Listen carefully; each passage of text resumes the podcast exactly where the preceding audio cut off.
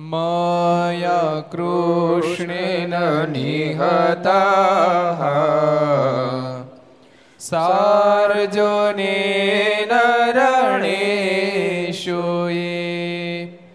प्रवर्त ईशान्त्यसुराः स्ते त्वधर्मं यदाक्षितो धर्म देवा तदाय भक्ताद् अहं नारायणो मुनिः जनिषे कौशले देशे भूमहि समगो द्विजः मुनिशापनृतां प्राप्ता नृषिंस्तात तथोद्धवं ततो वितासुरेभ्यः सद्धर्मां स्थापयन्नज सद्धर्मां स्थापयन्नज। बोलो स्वामी नारायण भगवाननी जय। हरि कृष्ण महाराजनी जय। राधारमण देवनी जय। लक्ष्मी नारायण देवनी जय। नर नारायण देवनी जय। गोपीनाथ जी महाराजनी जय। मदन मोहन जी महाराजनी जय। बालकृष्ण कृष्ण लाल की जय। रामचंद्र भगवान की जय। काष्ठभंजन देव ओम नमः पार्वती पतये। हर हर महादेव हर।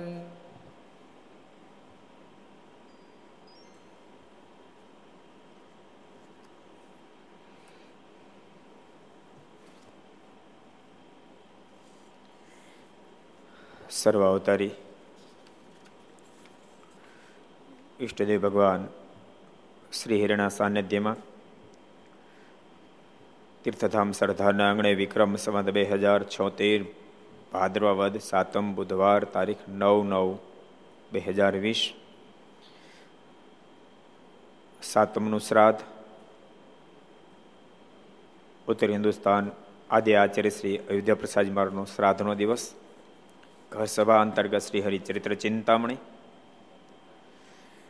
लक्ष चैनल, कर्तव्य channel, Sardar Katha YouTube, Gharsabha Sardar YouTube, Laksh YouTube, Kartavya YouTube वगैरह माध्यम थी घेर बेसी घरसभाનો લાભ લેતા સર્વે ભાઈક ભક્તોને જાજકન જય સ્વામિનારાયણ, જય શ્રી કૃષ્ણ, જય શ્રી રામ, જય હિન્દ, જય ભારત। ગઈકાલનો પ્રસંગ તો કોણ જાણે કોકને યાદ હોય, હું હતો યાદ? લે યાદ છે, કેવું પડે તને? હતો યાદ છે છોરા? બહુ સરસ પ્રસંગ આપણે જોતો ગાજણા ગામના મેરામણસિંહજી બહુ સારા ભગવાનના ભગત હતા। ઘરમાં આગ લાગી તો ભગવાને આ રક્ષા કરી। ભગવાન અવશ્યમેય ભગવાનના ભક્તની રક્ષા કરે। એક તો ભક્તપણું હોય ને ભક્તને ભગવાનમાં નિષ્ઠા હોય, જો કે નિષ્ઠાથી જ ભક્તપણું આવે છે, પણ નિષ્ઠાની સાથે જેમ જેમ જીવાત્માનું ભજન વધે તેમ તેમ સહજમાં પરમાત્માની આજ્ઞાનું દઢીકરણ થાય, અને આજ્ઞાનું દઢીકરણ થાય, નિષ્ઠાનું જોર હોય, પરમાત્મામાં પ્રેમ થાય, એટલે પરમાત્મા ભક્તને આધીન બનવા માંડે। પછી ભક્તના કામ બધાય ભગવાન કરે। એમાં ભક્તનો આશય જો સારો હોય, યાદ રાખજો આશય સાથે બહુ મોટો મતલબ છે। આધ્યાત્મિક પથમાં સાધનોની જે મહાનતા છે બરાબર સમજવા પ્રયાસ કરજો। ઘર સભામાં જે ભક્તો સાંભળે એને પણ કહું છું, આધ્યાત્મિક પથમાં સાધન જેટલી મહાનતા છે એના કરતા આશય હેતુ બહુ જ મહત્વની ચીજ છે। સાધનો જીવાત્માને ઊંચાઈ આપી શકે, પણ પરમાત્મા તો એનો હેતુ જ આપી શકે. હેતુ શુદ્ધ ન થાય ત્યાં સુધી, સાધનોથી જીવાત્માને પરમાત્માની પ્રાપ્તિ ન થાય. સાધન તો રામાયણ કાળમાં રાવણ અને કુંભકર્ણના કેવડા કેવડા સાધનો, વિભીક્ષણને એવડા સાધનો નહોતા, તોય ભગવાન રાઘવ, ભગવાન રામ જેટલા વિભીક્ષણ ઉપર રાજ્ય એટલા કોઈના પર ખરા? ભગવાન વિભીક્ષણને આધીન બની ગયા. બોલો, સાધનને તો રાવણને આગળ 10% ની વિભીક્ષણ, સાધન 10%, કુંભકર્ણને આગળ 10% સાધન વિભીક્ષણના. રાવણ તો સાધના કરતા કરતા કરતા પોતે પોતાના માથા કાપીને શિવાલય ઉપર ચડાવવા મળે. આવી સાધના, મને વચન આપો, મને દર્શન દો, તો ધડ ઉપરથી માથું હેઠું ઉતારીશ, અને ઉતારવા મળે 1 2 3 4 કૈલાસપતિને પ્રગટ થઈ જવું પડે. આટલી સાધના, પણ હેતુ સારો નહીં. સાધના હિરણ્યકશ્યપની કેવડી સાધના, એની સાધનાથી દેવતાઓ તમામ મૂંઝાઓ મળ્યા. બ્રહ્માજીને પ્રાર્થના કરી તમે જાઓ અને સાધના અટકાવો. કોણ સાધના કરે છે? અને બ્રહ્માજી પૃથ્વી પર આવ્યા. હિરણ્યકશ્યપુને ગોત્યો પણ ક્યાંય જડ્યો નહીં. ન દદર્શનમ પ્રતિષ્ઠન્નમ એમ લખ્યું, ક્યાંય દેખાણો નહીં. વાલ્મીકી તૃણકીચ કહી એવું લખ્યું ભાગવતજી. પીપીલિકા ભીરા ચીર્ણ, એના માથા પર તો રાફડો થઈ ગયો, વાંસ વસરો નીકળી ગયેલા, અને કીડીયું વગેરે એના શરીરના માંસ મજાને ખાઈને સાફ કરી નાખેલો.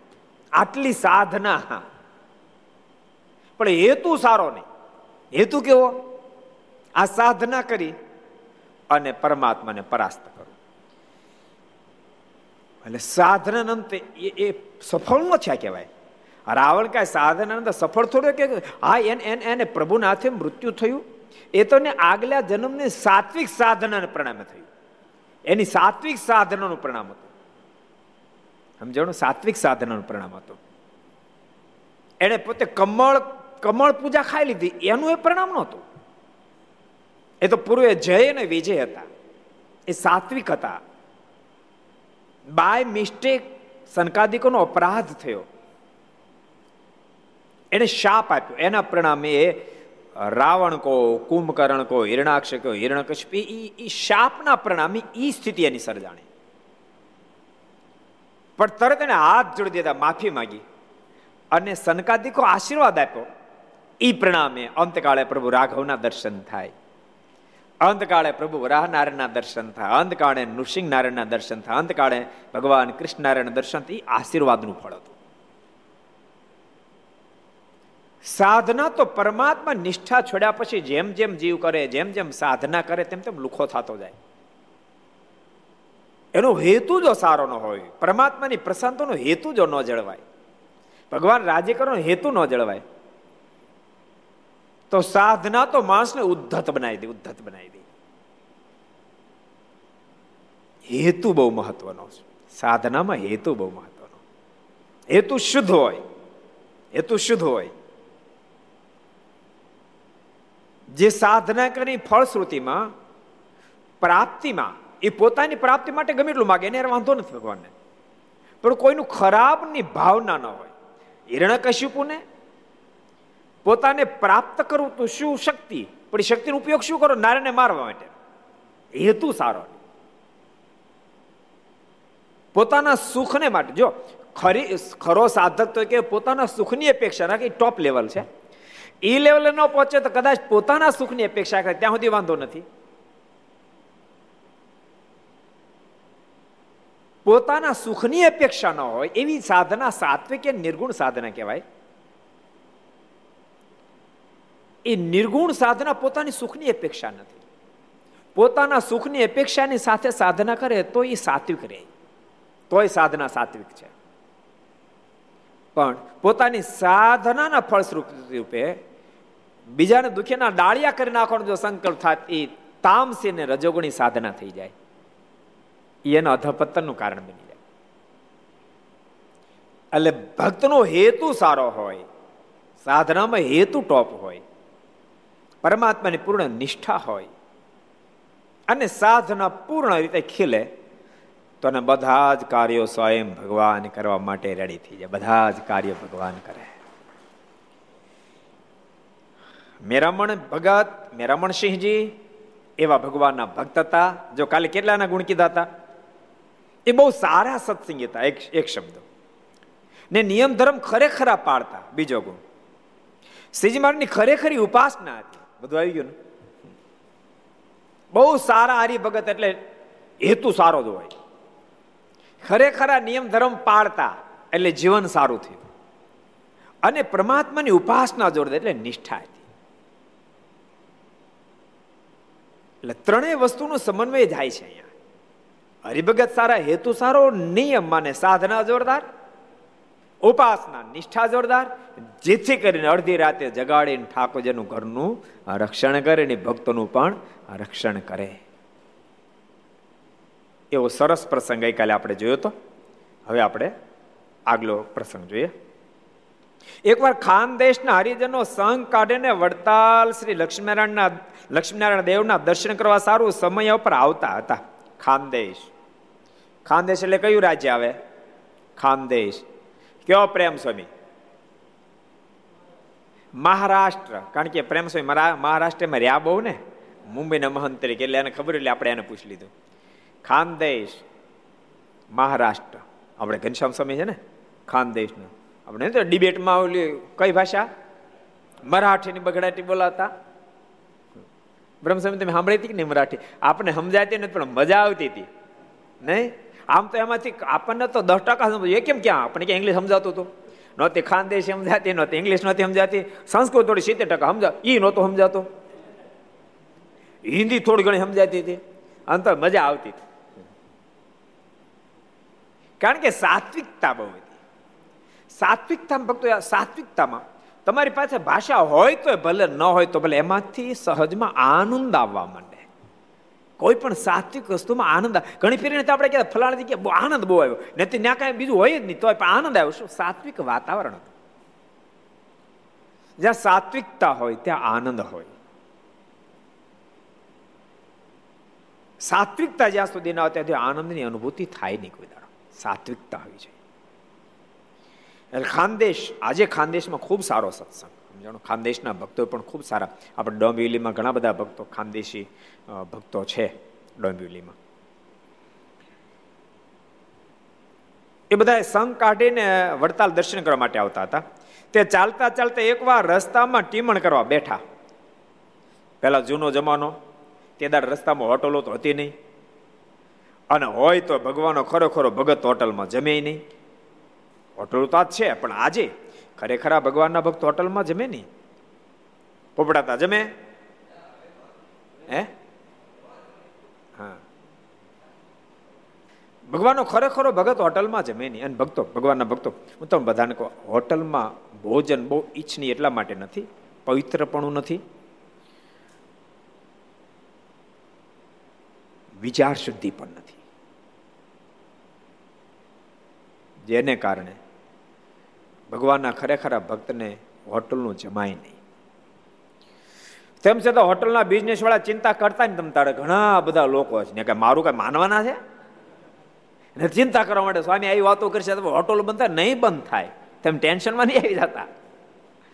કારણ કે હું કહીશ તેમ છતાં 1% જ માનશે કે સ્વામીની વાત સાચી છે. સાચી તો લગભગ 99% માને સ્વામીની વાત સાચી છે, પણ જીભ હક નો લેવાય દે, સમજાણું. એ પરાણે ઉપાડ જાય. સ્વામી કહેતા વાત સાચી છે, હોટલનું ખવાય નહીં, મળો હોટલમાં પવિત્ર પણ હોય નહીં ને. આ માણસો નાય ધોઈને પૂજા પાડતા કોઈ ઘેર્યા ન હોય. હવે ચીજ વસ્તુ ચોખ્ખી આવી ન આવી, પણ હવે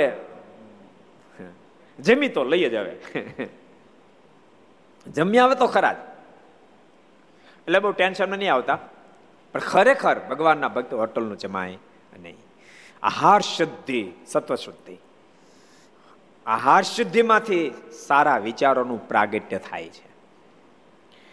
એટલે જૂનો જમાનો, તે દાડો તો હોટલો હતી જ નહીં, એટલે રસ્તામાં ટીમણ કરતા ઘેરથી ટીમણ કરવાના, થેપલા હોય, થોડી ખુખડી હોય, પણ લાંબો રન, તેથી હાલતા હાલતા આવવાનું. આજે આજની જેમ થોડું ગાડી બેસી ગયા એટલે પગ જાય બીજે દાડે. અત્યારે તો આપણે જગન્નાથપુર જવો 2 દી લાગે. જગન્નાથપુર તો એમ થાય ઓહો 2 દિવસે પોગે છે, ટ્રેનમાં બેસી તો 2 દિવસ લાગશે. તે દાડે તો સંઘને હવે ખાનદેશથી વડતાલ આવે તે 15 દી મહિનો લાગે. તે થેપલા 4 દી હાલે. કેટલા દી હાલે? થેપલા 4 દી હાલે, હુખડે 8 દી હાલે. પછી શું કરવું? પોગે 20 દિવસે. કેટલા દી ગયા? 4 ને 8 12 ગયા. હવે 8 વિધાન શું કરવું? અમિત 8 દી વિધાન શું કરવું? હે ઓલો મિત ટીમણ પણ કરવું છે નું? ટીમણ તો કરું, ટીમણ તો ટીમણ છે, પણ કરવું છે નું ટીમણ? થેપલા ખલાસ થઈ ગયા, હુકડી ખલાસ થઈ ગઈ. લે ધોઈલ તું કે પાણી પીવું, પાણી પીને હલાય પછી તું કરો માણા લે પોપટા તારી પડખે બેઠો એના જેવો ગુણાવ્યા તારે. તે ખાલી પાણી પીને હલાય, હાલવાનું પછી આડતા હાલવાનું છે, તો ટીમણ શેનું કરવું? પછી શેનું ટીમણ કરતા કોણ કહે છે? હાલોજી શેનું ટીમણ કરતા હશે? કે લે સાથવો. પછી સાથવાનું ટીમણ કરે. સાથવો એટલે ઘઉંને શેકી અને ચણા શેણા હોય તો, ને તો ઘઉં શેકી નાખી ભડકા જેવું કરી નાખે, જાડું શેકી નાખ્યું હોય, કાચું તો હોય નહીં, પછી જાડું ભડકા જેવું કરે. મીઠું આરેલી લે, ગોળ લઈ લે, વ્યવસ્થા હોય તો ઘી લે, એ તો વ્યવસ્થા પર આધાર છે, તો ઘી આરે લે. અને જ્યાં જમવાનું થાય તો એની અંદર પાણી નાખી દે.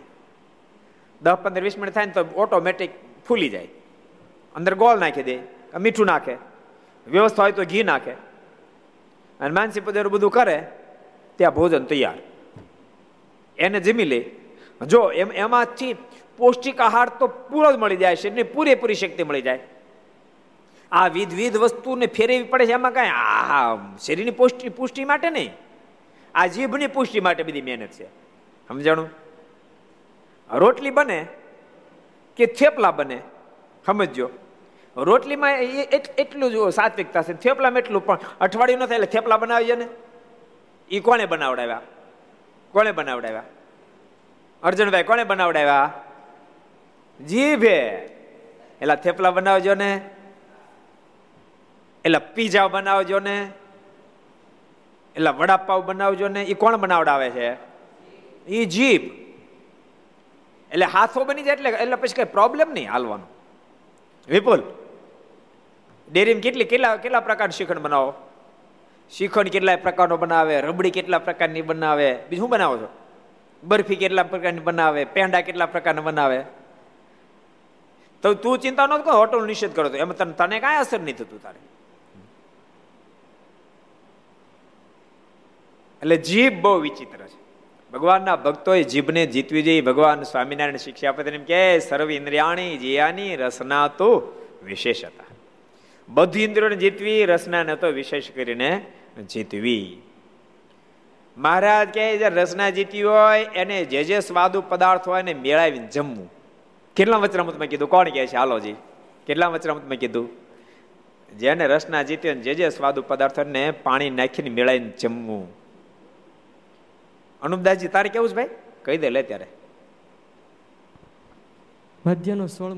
મધ્યના 16માં વચરામૃતમાં કીધું. હજી એક પ્રશ્ન બીજો પૂછું. મહારાજ કે રસના અંદર જીતાઈ જાય બધી જીતાઈ જાય, ઈ કોણ કહે છે? એક રસના અંદર જીતાય બધી ઇન્દ્રિયો જીતાઈ જાય. પ્રભુચરણ તમારે કેવું છે? કહી દો ભાઈ. લોયાના 8માં વચરામૃતમાં ભગવાન સ્વામી જો 3 વાત શિક્ષા આપત્રીમાં કીધું, લોયાના 8માં કીધું, મધ્યના 16માં પણ કીધું. એ કઈ નાની વાત નથી. રસના જીતા જાય તો તમારા ગ્રસ્થમાં 25% ઝઘડામાં ફેર પડી જાય. બોલો 25% તો એમને હરખું થઈ જાય. સ્વભાવમાં ફેર પડે તો 100% થઈ જાય, પણ રસનામાં ફેર પડે તો 25% જ પરિણામ પહોંચી જાય. એટલે રસના ઇન્દ્રિયને તો ભગવાનના ભક્તે જીતવી જોઈએ. થોડી ટેવ પાડવી, સમજાણું? સુરા ખાચે જો પાછું ન કરવું. સુરા ખાચે તો એ પ્રસંગ સાંભળ્યો છો? શાંતાબાઈ મારને ફરિયાદ કરાવી હરિભક્તો દ્વારા કીધું કે મારા તમારા ભગત બહુ હારા છે, પણ જમવા બેન ઉપાયથી કરી મૂકે છે. આ નહીં આ નહીં આ નહીં આ નહીં, મહારાજ બહુ ઉપાય થાય છે. એટલે મહારાજે પછી સુરા ખાચરને કીધું કે તમે જમવા બેહો એટલે તમારે એક શબ્દ નહીં બોલો, નિયમ આપ્યું ચાતુર્માસમાં. સુરા ખાચર કે વાંધો નહીં. પછી બીજે દિવસે હું શરૂ કર્યું ખબર, જમવા બેસતા પહેલા કે જો બાપુ ના જોશે, બાપુ ના જોશે, બાપુ ના જોશે, બાપુ ના જોશે, બાપુને આ શાક જોશે, બાપુને આ શાક જોશે, બાપુને આ શાક જોશે, બાપુને આ અથાણું જોશે, બાપુને આ પાપડ જોશે. શાંતાબા 15 દાડા પછી મહારાજ મળ્યા. મહારાજ કે કેમ છે શાંતાબા, બધું હરખું? તો કે મહારાજ એ વાત જવા દો, કે આના કરતા પહેલા હતો એમનું કરી દો, કે તો બધા મુક્તા આત્મા હતા, પણ લીલા કરી. આ ધરતી પર જયારે ભગવાન પધારે ત્યારે ભગવાનની લીલા કરે, અને ભગવાનની સાથે એટલે મુક્તોની પણ લીલા જ આપણે સમજવી. કારણ કે એ સુરા ખાચર એ જો રસનાને આધીન બની જાય એવા હોય, રસાસ શક્તિને આધીન હોય, તો ભગવાન સ્વામિનારાયણ હારર કોદી ફેરવે ખરા? હે, હારર કોદી ફેરવે ખરા? પડે તો મહામુક્ત આત્મા હોય તો જ મહારાજ અખંડ એ દરબારો બધા એને સાથે સાથે ફેરતો. બાપને શીખડાવવા માટે કે રસના વગેરે ઇન્દ્રિયો ભયંકર છે, માટે સાવધાન બનીને રહેજો, એવું આપણને શીખડાવવા માટે એ બધી લીલાઓ મહારાજ એની પાસે કરાવે. બાકી મહારાજના પ્રસંગ તમે જુઓ ને તો મહારાજ સ્વયં અનેક ભક્તોને બહુ પ્રકારે કરી લીલાઓ કરી અને વાતો સમજાવી, પોતે પણ સમજાવી. નહીં તો સમજવું બધું બહુ કઠણ હોય છે. લીલાઓ કરીને મહારાજ પોતાના પ્રસંગના માધ્યમથી વાત સમજાય, જીવને સેટિંગ કરાયું. ભગવાને માનુષિક લીલા એટલા માટે કરે, માનુષિક લીલામાં સંશય ન થાય પછી પાકો કહેવાય. દિવ્ય લીલામાં સંશય ન થાય કે પાકો ન કહેવાય. માનુષિક લીલા ભગવાન કરે તો સંશય ન થાય, દિવ્ય લીલામાં સંશય ન થાય. માનો ભગવાન આકાશમાં માણકી અકાલ તો સંશય ન થાય, ઓહો આમ તો થઈ જ જાય. મહારાજ 100 માણાનું પીરસે, 100 માણ રસોઈ 1000 માણ પીરસે, ઓહો તો નિશ્ચય થઈ જ જાય. કોઈ ભગત પધારે મારાના સુમાં તેજના પૂજા પથરાતો તો નિશ્ચય થઈ જ જાય. એમાં કાંઈ મોટું કામ નથી. પણ ભગત કોઈ આવે ને મહારાજ એમ કે કડિયાના પગાર ચડી ગયા છે, રૂપિયાની જરાક વ્યવસ્થા કરો ને, ઓલો રોજ ધકાધક થયો છે, અને પછી સંશય ન થાય, એ ખરો ભગત કહેવાય. એટલે ભગવાન એવી વચ્ચે વચ્ચે માનસિક લીલા કરે. મેં ઓલી કદાચ લીલા કીધી ઘરસભામાં કીધી કે નહીં ખબર નહીં, આમ તો કીધી હતી. મારી બીજી કથા હતી, સત્સંગજીની પહેલી કથા, જીવનની બીજી કથા જેતપુરમાં હતી, પટેલવાડીમાં. અને વખતે રાજકોટ ગુરુકુળથી પૂજ્ય મહંત સ્વામી દેવકૃષ્ણદાસ સ્વામી પધારેલા, અને એને એક બહુ સરસ માનસિક લીલા તેદી કીધેલી, મને બરાબર યાદ છે. ઓલો જુનાગઢનો આપણે પ્રસંગ કીધો ને, મહારાજ જાતા જુનાગઢ ને બ્રહ્માનંદ સ્વામી ને સુરાખાચાર્ય હારે હતા, અને મહારાજ માનસિક લીલા આદરી. કેવી આદરી? મહારાજ કે અમારે દિશાએ ફરવા જવું પડશે. બોલો, સુરાખાચાર્ય બ્રહ્માનંદ સ્વામી કે પણ મહારાજ ગામ હામું છે, અને મહારાજ અહીં કઈ પાણીની વ્યવસ્થા નથી, થોડો થોભો ને હમણાં ગામ આવશે પાણીની વ્યવસ્થા થાય. મહારાજ કે સારું. 1.5 કિલોમીટર હાલ્યા પછી મહારાજ કે જવું જ પડશે. સુરાખાચાર્ય બ્રહ્માનંદ સ્વામી મહારાજને કે પણ મહારાજ ગામ એમ કરતા કરતા ગામ નજીક એવું પાણી છોડો સામે આવ્યો.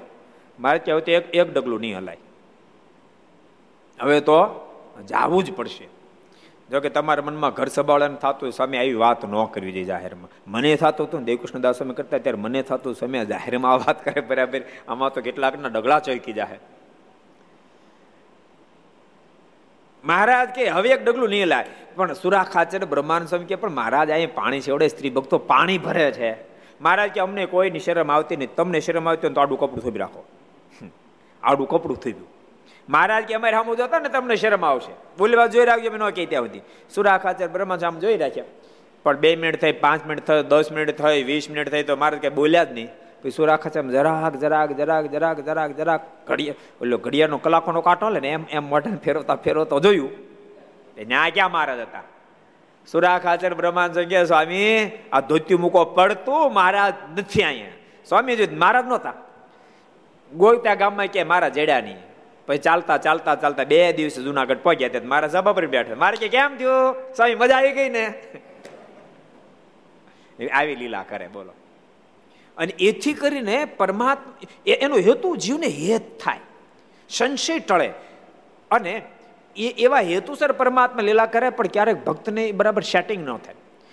તમને ખબર છે ગંગામાંનો એક સરસ પ્રસંગ, તમને ગંગામાં છે ને એ આત્માનંદ સ્વામીને શિષ્ય હતા.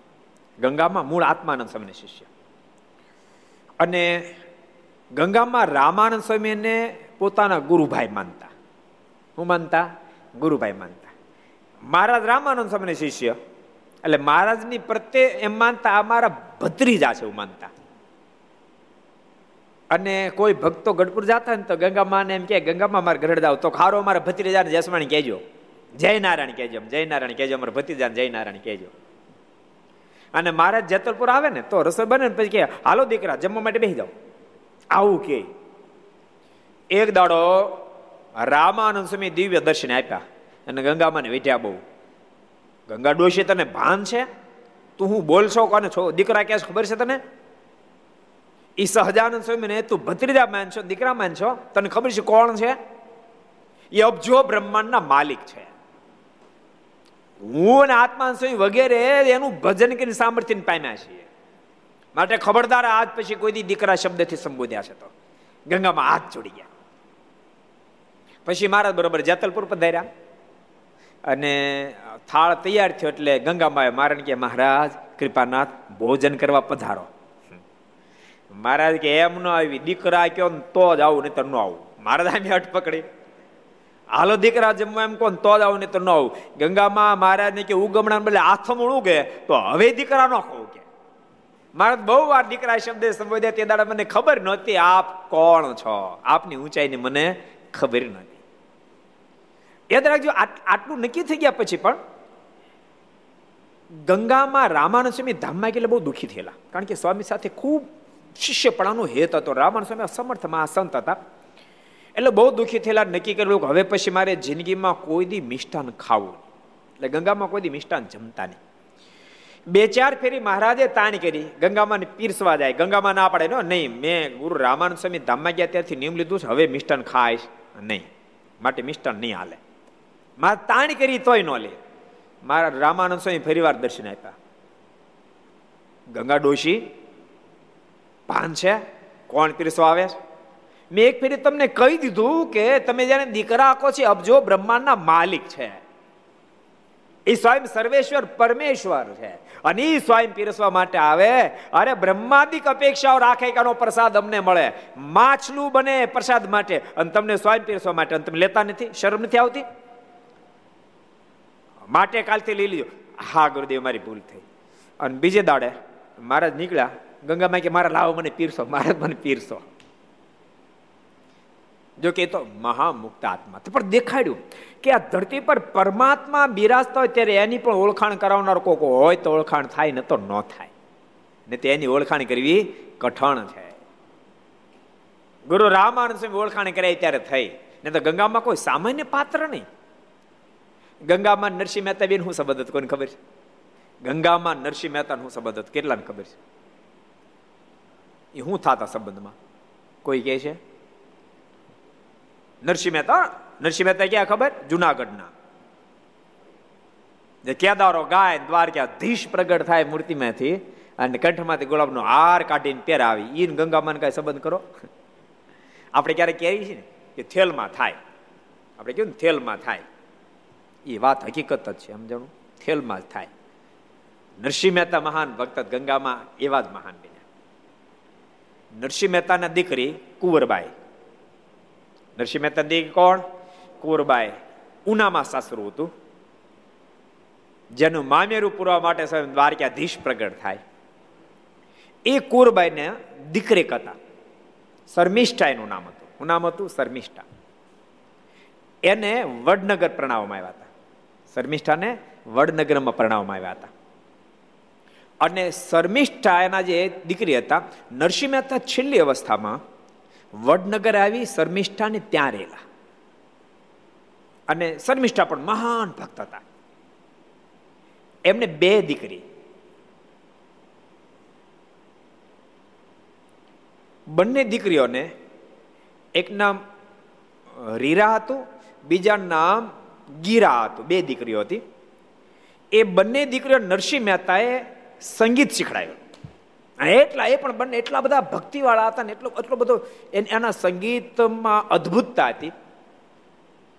એકવાર તાનસેન, જે સંગીતનો બાદશાહ કહેવાય, તાનસેને દીપક રાગ ગાયો. એ દીપક રાગ ગાતા ગાયતો નાખ્યો, પછી એને અનહદ બળતરા પેટમાં ઉપડી. અને ક્યાં શરીરમાં આખું શરીર તપે, ક્યાંય શાંતિ ન થાય. અને ત્યારે એમણે કીધું કે મલ્હાર રાગ મને સંભળાવો તો શાંતિ થાય. મારા હૃદયમાં એટલો બધો ઉત્પાદ છે કે હું સ્વયં મલ્હાર ગાઈ શકું એ પોઝિશન નથી. અને ત્યારે આ શર્મિષ્ઠાની બંને દીકરી એમણે મલ્હાર રાગ ગાયો અને તાનસેનને શાંતિ પ્રાપ્ત થઈ. એવા મહાન સંગીતકાર થયા. એક દીકરો હતો શર્મિષ્ઠાને, એક દીકરો હતો જેનું નામ ભીમ મહેતા હતું. એ ભીમ મહેતાને 9 દીકરા હતા. એમાં એક દીકરા શામળ મહેતા હતા. શ્યામજી મહેતા એક દીકરાનું નામ હતું. અને એ શ્યામજી મહેતાને એક દીકરો હતો જેનું ભૂધર મહેતા નામ હતું. અને એ ભૂધર મહેતાને ત્યાં ભગવાન સ્વામિનારાયણ મા બિરતુર સંબોધન કરે, મા શબ્દથી બોલાવે, એવા ગંગામાનો જન્મ એ ભૂધેર મહેતાને ત્યાં થયો હતો.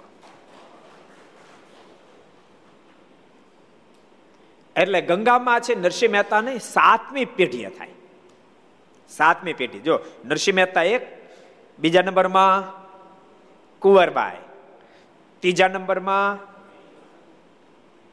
નંબરમાં ભીમ મહેતા, દીકરી ભૂલી જાવ ભીમ મહેતા, ચોથી પેઢીમાં શ્યામળ મહેતા, શ્યામ મહેતા, પાંચમી પેઢીમાં ભૂધર મહેતા, સાતમીની છઠ્ઠી પેઢીમાં ગંગામાં થયા. બહુ મહાન એકાંતિક ભક્તરાજ ગંગામાં થયા. એટલે મારો કહેવાનો મતલબ કે આ ધરતી પર પરમાત્મા બિરાજતા હોય ત્યારે એને સમજવા બહુ જ ગહન બને. ગંગામાં જેવું મહાન પાત્ર, ગંગામાં એવું પાત્ર હતા. ગંગામાના લગ્ન પછી વિશ્વનાથની સાથે થયેલા. અને એ વિશ્વનાથ એક ફેરી વડનગરની અંદર, પછી જેતલપુર આખો પરિવાર રહેવા માટે આવી ગયેલો, પણ વડનગરની અંદર ઉત્સવ હતો. શેનો હતો ખબર? હાટકેશ્વર તિથિ. બધા નાગર બ્રાહ્મણો, કારણ કે શિવજીના ઉપાસક, બધા ત્યાં ભેગા થયેલા. અને એ વખતે ભીડમાં એટલી બધી ભીડ થયેલી, એમાં વિશ્વનાથનું અવસાન થઈ ગયું. ત્યારે એની 32 વર્ષની ઉંમર, ગંગામાની 30 વર્ષની ઉંમરે અવસાન થયું. પછી એને જેતલપુરમાં લાવવામાં આવ્યા. તળાવના કિનારેનો અગ્નિ સંસ્કાર જ્યારે કરવા નક્કી થયો ત્યારે ગંગામાં પોતે અંદર સળગી જવા માટે તૈયાર થયા, સતી થવા માટે. અને સતી થવા જ્યારે તૈયાર થયા ને ત્યારે સ્વયં ભગવાન કૃષ્ણનારાયણ પ્રગટ થઈને કાંડું પકડીને કીધું, ગંગામાં તમે મરશો નહીં, તમારા મોઢેથી તો દીકરા શબ્દ મારે અનેક ફેરી સાંભળવાનો છે. ગંગામાં કીધું પણ મારે કોઈ દીકરો નથી. એમ પહેલા એમ કીધું મારે કોઈ સંતાન નથી, મારા પતિ મૃત્યુ પામ્યા, તો હવે શું કરું? તો કે હું સ્વયં તમારે ત્યાં આવીશ ને ત્યારે દીકરા તરીકેનો લાભ આપીશ, આપણને દીકરા તરીકે સંબોધી શકશો, એ હું તમને લેવલ આપીશ અને હું તમને મા શબ્દ સંબોધીશ. નતર તમે જો આખા સંપ્રદાય મહારાજ કોઈને મા શબ્દ જ નથી સંબોધ્યા, ગંગામાં એકને જ ગંગામાં ગંગામાં ગંગામાં ગંગામાં શબ્દથી સંબોધ્યા. અને એટલા બધા પ્રેમીલા લાડુબા જીવબા, કેટલું લેવલ કહેવાય લાડુબા જીવબાનું. અને તેમ છતાં ક્યારેક ક્યારેક ભગવાન સ્વામિનારાયણ એમ કે, લાડુબા જીવબા, તમારી રસોઈમાં જે સ્વાદ છે એના કરતાં ગંગામાની રસોઈમાં વિશેષ સ્વાદ છે. ગંગામાની રસોઈ જેવો સ્વાદ તમારી રસોઈમાં નથી આવતો. એવો પ્રેમનો દરિયો ગંગામાં. આ પ્રેમનો દરિયો હોવા છતાંય પણ માર્ગને સમજવામાં ફેર રહી જતો હતો. ગુરુ રામાનંદ સ્વામી પ્રગટ થઈને પરમાત્માની પહેચાન કરાવી. એટલે પહેચાન ન થાય ત્યાં સુધી બધું દૂર રહે, ભગવાન ઓળખાઈ જાય. અને સત્સંગના માધ્યમથી ઓળખાય છે. બહુ સરસ આપણે પ્રસંગ જોઈ રહ્યા હતા કે ખાનદેશના ભક્તો બધા ક્યાં આવતા હતા? વડતાલ ટીમણ કરવા રોકાણા. ટીમણ કરવા બેઠા તે ટીમણ કરી નદીમાં પાણી ભરવા ગયા. એને કે બાજુ નદી દૂર છે, હવે આપણે ટીમણ કરી લીધું તો પાણી ભરી આવી, પણ પાણી મળ્યું નહીં. નદી હાવ કોરી કાટ, નદીમાં ક્યાંય પાણી હતું નહીં. તમને ખબર છે, નદીઓ અમુક ફેરી જાય ને તમારે બે ખાંઠા મેં હાલી જાય. આ છેતરુજી ને ગાગડીઓ એ નદીઓ ચોમાસામાં આવે, ગામના ગામ તાણી જાય. ઘોડાપુર આવો, ઘોડાપુર, હાવર ને શેઢાળ ને બધા ગામ તો તમારે એ ચોમાસામાં છેતરુજી આવતી હોય. ઓહો હો, આમ એક હારે આપણે ઓલા નહીં, ઓલો મગફળી વાવ્યા પછી રપટો જોડે, રપટો એક હારે 3 સાહ લેતો જાય. એમ એક હારે બબે ત્રણ ત્રણ ગામને પાણી લેતું જાય, એક હારે ઉપાડતું જાય. 2 વર્ષ પહેલા લગભગ 1980 ઓનારત થયેલું, સાવરગામ આખું આખું ખેંચી ગયેલું. એક હરિભગત આપણા ધર્મસ્વામી છે ને, એના જીજાજી એને બેન, એને બધું તણાઈ ગયું, કાંઈ ન રહ્યું, બધું તણાઈ ગયું. પછી તણાઈ તો બધું ગયું, પણ ઠાકોરજી કૃપા કરીને તે કાપ ઢવડાને આવ્યો તો ઘઉં બહુ આવ્યા, તો 700-800 મણ ઘઉં થયા. ઘર બનાવ્યા, પણ જૂનો જમાનો એટલે ગારો પાણા, ગારો પાણી ઘર બનાવ્યા. અને ઘઉંનો ભાવ ઓછા, મનમાં થયું કોણ છે ને ઘઉં પડ્યા રહી દે, પછી આપણે વેચશું કે જેથી કરીને ભાવ સારો આવે. ઘઉં પડ્યા રહેવા દીધા અને ઘર બની ગયા હતા, માળી દીધા. પેલી ફેરી 1980 દિવાળી ઉપર પુરાવેલું, છેલ્લો વરસાદ વખતે આવેલું, ઉનાળા થયેલું, વાવાઝોડું ફૂંકાયેલું અને ઘઉં ભેગા કરી રાખેલા. અને આ ફેરી જેઠ મહિનામાં ખાબી ગયું અને ફરી વાર બધું ઉપાડી ગયું. બોલો, ઘરે ઉપાડી ગયું, 800 મણ ઘઉં ઉપાડી ગયું. એવા ઘોડા પુરાવે. મારે તમને કહ્યું એવા ઘોડા પુરાવે, પણ છેતરુજીમાં તમે ઉનાળે ચૈત્ર મહિને દાન તો એક ટીપું પાણી ન મળે. એટલે નદીઓ અમુક એ ટાઈપની હોય, અહીં એવી નદી ભટકાણી, પાણી ન મળે. ટીમણ તો કર્યું, ભૂખ લાગી એટલે જીમ્યા, પાણી ન મળ્યું.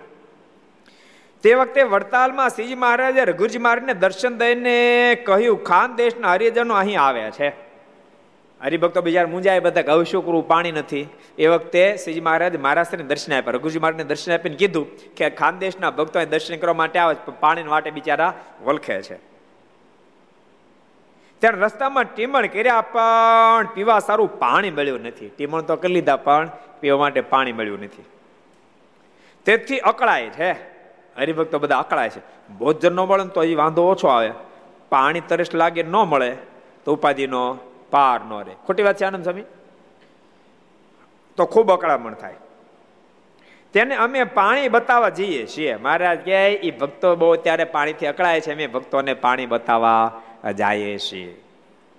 એમ કહીને બ્રાહ્મણને વેશે હરિજનો પાસે આવ્યા. ભગવાન શ્રી હરિએ બ્રાહ્મણ રૂપ ધારણ કર્યું.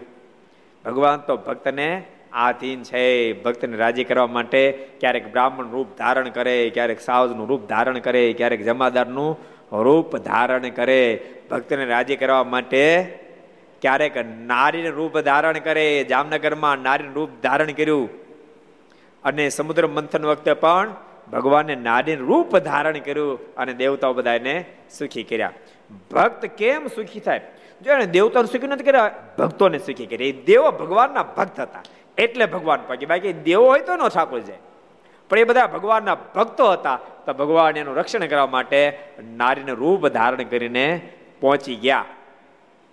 ભક્તને સુખી કરવા માટે પરમાત્માને ગમે તેટલું કરવું પડે ને જરાય કઠણ ન પડે, કાંઈ શરમે ન આવે, લાજે ન આવે ને કાંઈ ન નડે. બોલો, પણ ભક્ત ભક્ત થાવો, એક શરત, ભક્ત ભક્ત થાવો જોઈએ. મહારાજે બ્રાહ્મણ રૂપ ધારણ કર્યું અને હરિભક્તો પર પહોંચી ગયા ને કહ્યું, તમે નદીમાં શું ગોતતા હતા? મહારાજ કે, હે ભક્તો, તમે નદીમાં શું ગોતતા હતા? ત્યારે તે હરિજને જવાબ આપ્યો, જે આ બધા સંઘવાળા માણસોએ ટીમણ કર્યા પણ ક્યાંય પાણી મળતું નથી. ત્યારે તે બ્રાહ્મણ કહે, ચાલો હું તમને પાણી બતાવું. એ બધા ભક્તોએ કીધું કે અમે તરસ્યા બધા બહુ થયા છે, ટીમણ તો કરી લીધા, પણ પાણી મળતું નહીં, એટલે પાણી ગોતતા. મારે ચાલો પાણી દેખાડું.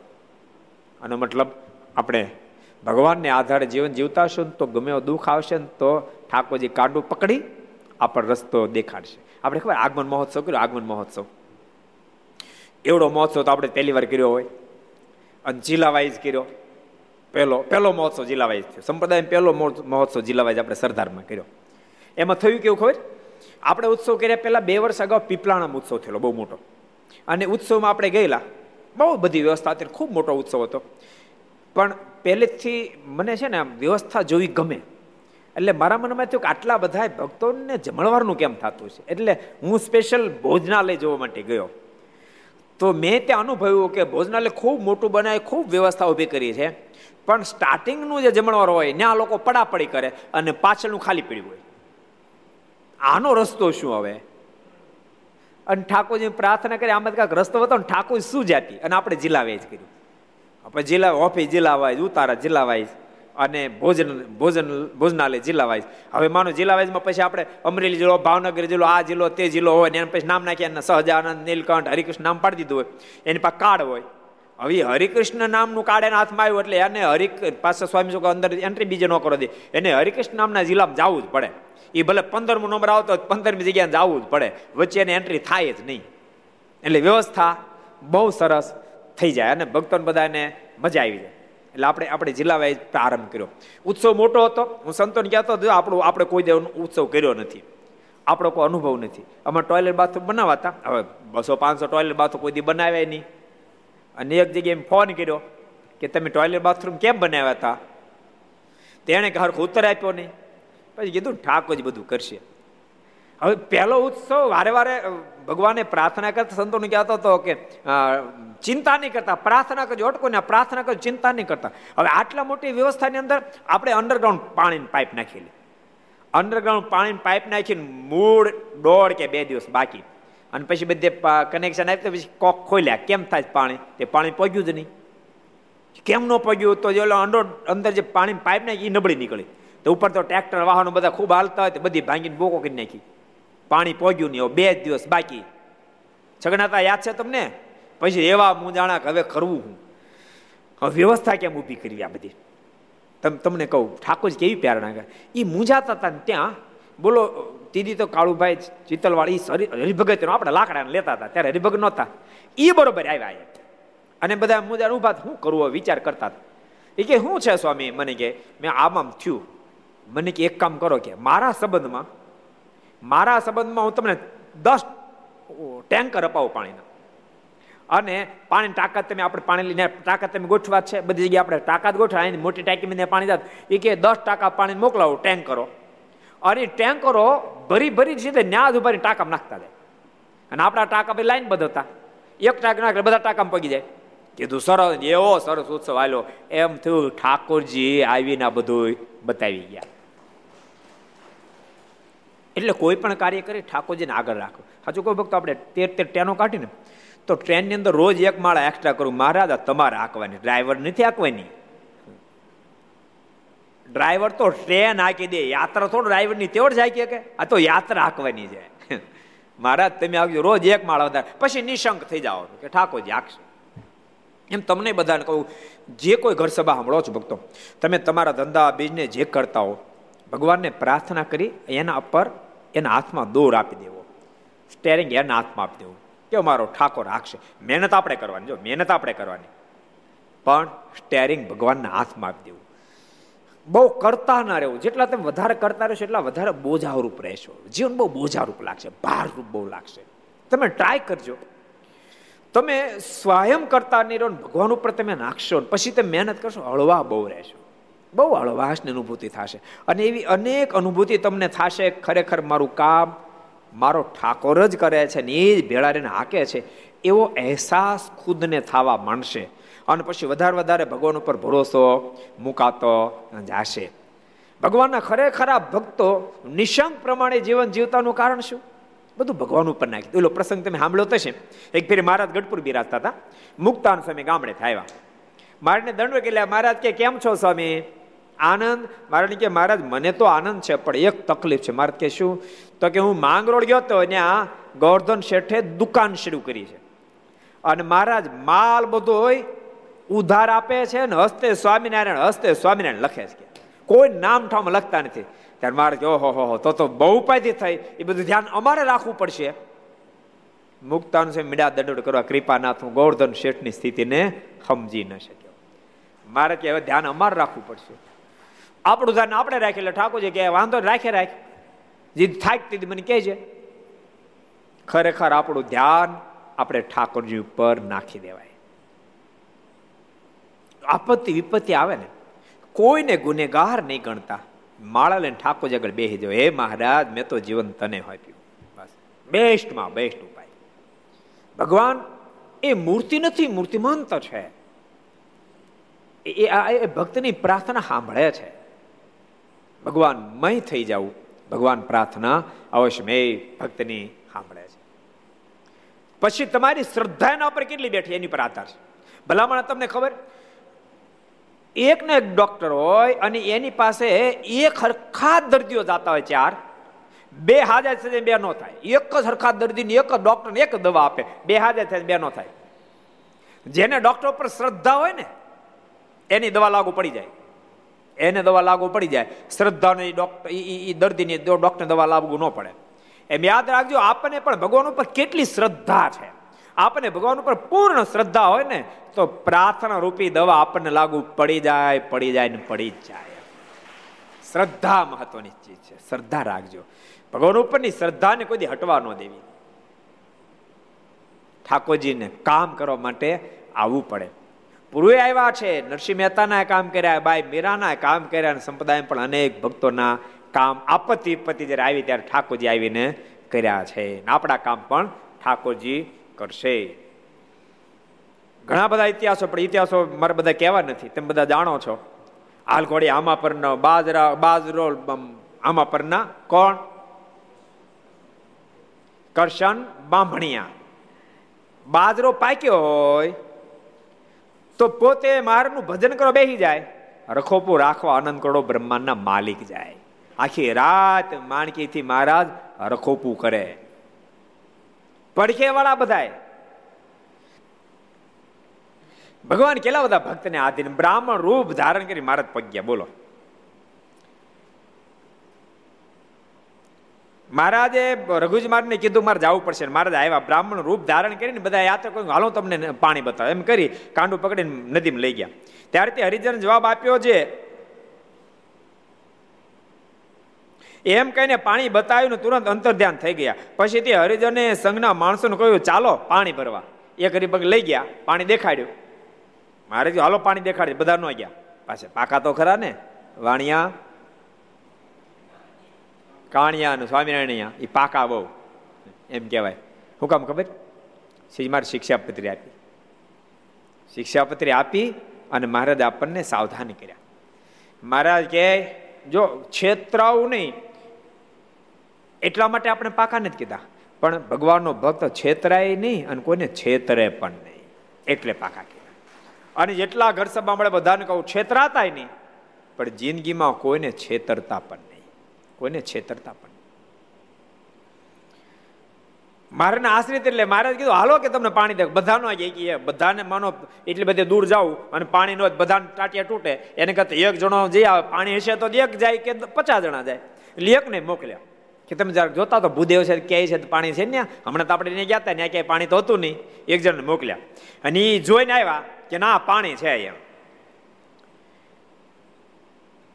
પાણી બતાવીને તુરંત અંતર્ધ્યાન થઈ ગયા. પછી તે હરિજનને સંઘના માણસોને કહ્યું ચાલો પાણી ભરવા. હમણાં એક બ્રાહ્મણ પાણી બતાવી ગયો, હાલો હાલો કે પેલા બ્રાહ્મણ પાણી બતાવી ગયા ને પાણી છે. ત્યારે સર્વે માણસોએ પાણીના લોટા ભરી લીધા ને પાણી પીને રાજી થયા. પાણી પીને ટાઢું હિમ થઈ ગયું, કારણ કે એ તો તરસ લાગે ત્યારે પાણીની કિંમતની ખબર પડે.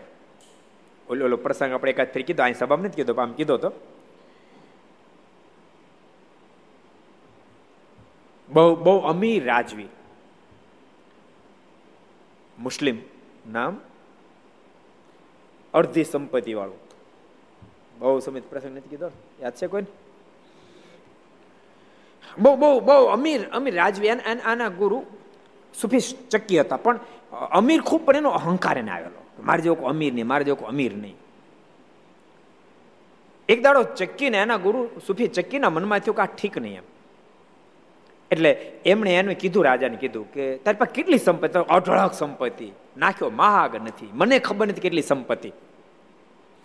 એ વખતે સુફી ચક્કી એને કીધું કે તારી આટલી બધી સંપત્તિ, આવડું મોટું રાજ છે, પણ માન કે તું ક્યારેક રણમાં ભૂલો પડી ગયો અને એ રણની અંદર ક્યાંય પાણી ન મળે અને પાણીને વાકે તારી જીભ તાળવે ચોટતી અને મરવાની તૈયારી હોય, અને એ વખતે કોઈ તને પાણી આપવા તૈયાર છે, એક ગ્લાસ, કેટલું? એક ગ્લાસ પાણી આપવા માટે તૈયાર થાય, પણ એમ કે એક ગ્લાસ પાણી આપવું, પણ શરત એટલી, એના બદલામાં તારે મને અડધો રાજ આપી દેવાનો, તો હું કરી. અને એ વખતે રાજાએ કીધું ગુરુદેવ કઈ પ્રશ્ન પૂછવાની વાત છે, આપી જ દઉં ને? સરસ, બીજો પ્રશ્ન કર્યો. માન કે એ પાણી પીવાથી એ વખતે તારી તર છીપી ગઈ, પણ એને કારણે તને ભયંકર રોગ લાગુ પડ્યો, એવો રોગ લાગુ પડ્યો, ગમે એટલી ઔષધિ પછી પણ રોગમાં કોઈ સુધાર ન થયો અને જન્મ મરણ વચ્ચે તું જોકા ખાવા માંડ્યો હો.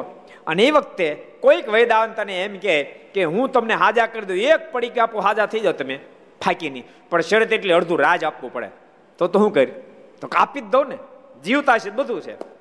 અને ત્યારે સૂફી ચકી કીધું કે ભલામણ ત્યારે શેનો અહંકાર કરશો, તારા રાજની તારી સંપત્તિની કિંમત તો જો એક ગ્લાસ પાણીની એક પડીકી ફાંકીની એટલા તારા રાજની કિંમત છે, એનો અહંકાર શું કરશો? એમ જીવનની અંદર યાદ રાખજો, આ દુનિયાની ગમે એટલી મોટપ હોય પણ પરમાત્મા જેને પ્રાપ્ત થઈને આગળ એની કાંઈ વેલ્યુ નથી. માટે સંપત્તિથી, આ દુનિયાની મોટપથી ક્યારે અહંકારી ન બનવું. બહુ અદભુત પ્રસંગ છે કે બધાને પાણી મગાવ્યું, એક એક લોટો પાણી ભરી લીધું. ત્યારે એક એક લોટા પાણીની કિંમત હોય ને, એક એક લોટો પાણી ભરી લીધું અને બધા રાજી થયા. પછી રાત્રે સુઈ ગયા ને સર ઉઠીને નદીમાં જ્યાંથી પાણી ભર્યું હતું ત્યાં નાહવા માટે ગયા. એ મનમાં થયા પાણી મોટો ધરો ભર્યો, હાલો નાઈન પછી નીકળી પૂજા પાઠ કરીને ગયા ને જોયું તો પાણી ન મળે, પાણી નહોતું. પછી સૌ ચાલ્યા ને રસ્તામાં પાણી મળ્યું, પછી ત્યાં પાણી નહોતું એટલે કે મોડો હાલવા આવે, બડે હાલવા રસ્તામાં પાણી મળ્યું. ત્યાં નાયા અને પૂજા કરી ટીમણ કરીને પછી ચાલ્યા, ત્યાં નાયા ધોઈને પૂજા પાઠ કરીને ટીમણ કરીને પછી હાલ્યા. ત્યાં ચાલતા થતા કેટલાક દિવસે વડતાલ આવ્યા, કેટલાય દિવસ પછી વડતાલ પહોંચ્યા ને લક્ષ્મીનારાયણ દેવના દર્શન કરી સભામાં રઘુજી મહારાજને દંડવત કરીને પગે લાગ્યા. ત્યારે રઘુજી મહારાજ કહ્યું તમે રસ્તામાં ટીમણ કર્યા ને પછી પાણી નહોતું મળતું, તે કોઈ બ્રાહ્મણે આવીને બતાવ્યું હતું ને? રઘુજી મહારાજ કીધું કે તમે રસ્તામાં આવતા તરસ્યા થયા, પાણી નહોતું મળતું, ત્યારે કોઈ બ્રાહ્મણ આવીને પાણી બતાવ્યું ને? ત્યારે હરિજન બોલ્યા હા મહારાજ, પણ તમને એ ખબર કેમ પડી, તમને કેમ ખબર પડી કે કોઈ બ્રાહ્મણ પાણી બતાવી ગયું? ત્યારે રઘુજી મહારાજ બોલ્યા છે રાત્રે મને શ્રીજી મહારાજ દર્શન દઈને વાત કરી હતી જે અમે ખાન દેશના હરિજનોને પાણી બતાવવા જઈએ છીએ. મહારાજ મને દર્શન આપી સપન એમ કીધું હતું અમે ખાન દેશથી સંઘ આવે તરસ્યો થયો છે ને પાણી બતાવવા જઈએ છીએ. તે સાંભળે હરિજનો સર્વે આશ્ચર્ય પામીને બોલ્યા છે તે વખતે અમને ખરેખરું કષ્ટ આવ્યું હતું, પણ શ્રીજી મહારાજ અમારી સર્વ રીતે રક્ષા કરી. એમ આપત્તિ વિપત્તિમાં ભગવાન જ ભક્તની રક્ષા કરે છે. આ રાજાનું નામ હતું અનલ હક રશીદ, જે મુસ્લિમ રાજા હતા એનું નામ હતું અનલ હક રશીદ. આવો પરમાત્માને આપણે પ્રાર્થના રૂપે 5 મિનિટ ધૂન કરીએ. સ્વામી નારાયણ નારાયણ નારાયણ, સ્વામી નારાયણ નારાયણ નારાયણ, સ્વામી નારાયણ નારાયણ નારાયણ, સ્વામી નારાયણ નારાયણ નારાયણ, સ્વામી નારાયણ સ્વામી નારાયણ, સ્વામી નારાયણ સ્વામી નારાયણ, સ્વામી નારાયણ સ્વામી નારાયણ, સ્વામી નારાયણ સ્વામી નારાયણ, સ્વામી નારાયણ નારાયણ નારાયણ, સ્વામી નારાયણ નારાયણ નારાયણ, સ્વામી નારાયણ નારાયણ નારાયણ, સ્વામી નારાયણ નારાયણ નારાયણ, સ્વામી નારાયણ નારાયણ સ્વામી નારાયણ, સ્વામી નારાયણ સ્વામી નારાયણ, સ્વામી નારાયણ સ્વામી નારાયણ, સ્વામી નારાયણ સ્વામી નારાયણ, સ્વામી નારાયણ નારાયણ નારાયણ, સ્વામી નારાયણ નારાયણ નારાયણ, સ્વામી નારાયણ નારાયણ નારાયણ, સ્વામી નારાયણ નારાયણ નારાયણ, સ્વામી નારાયણ સ્વામી નારાયણ, સ્વામી નારાયણ સ્વામી નારાયણ, સ્વામી નારાયણ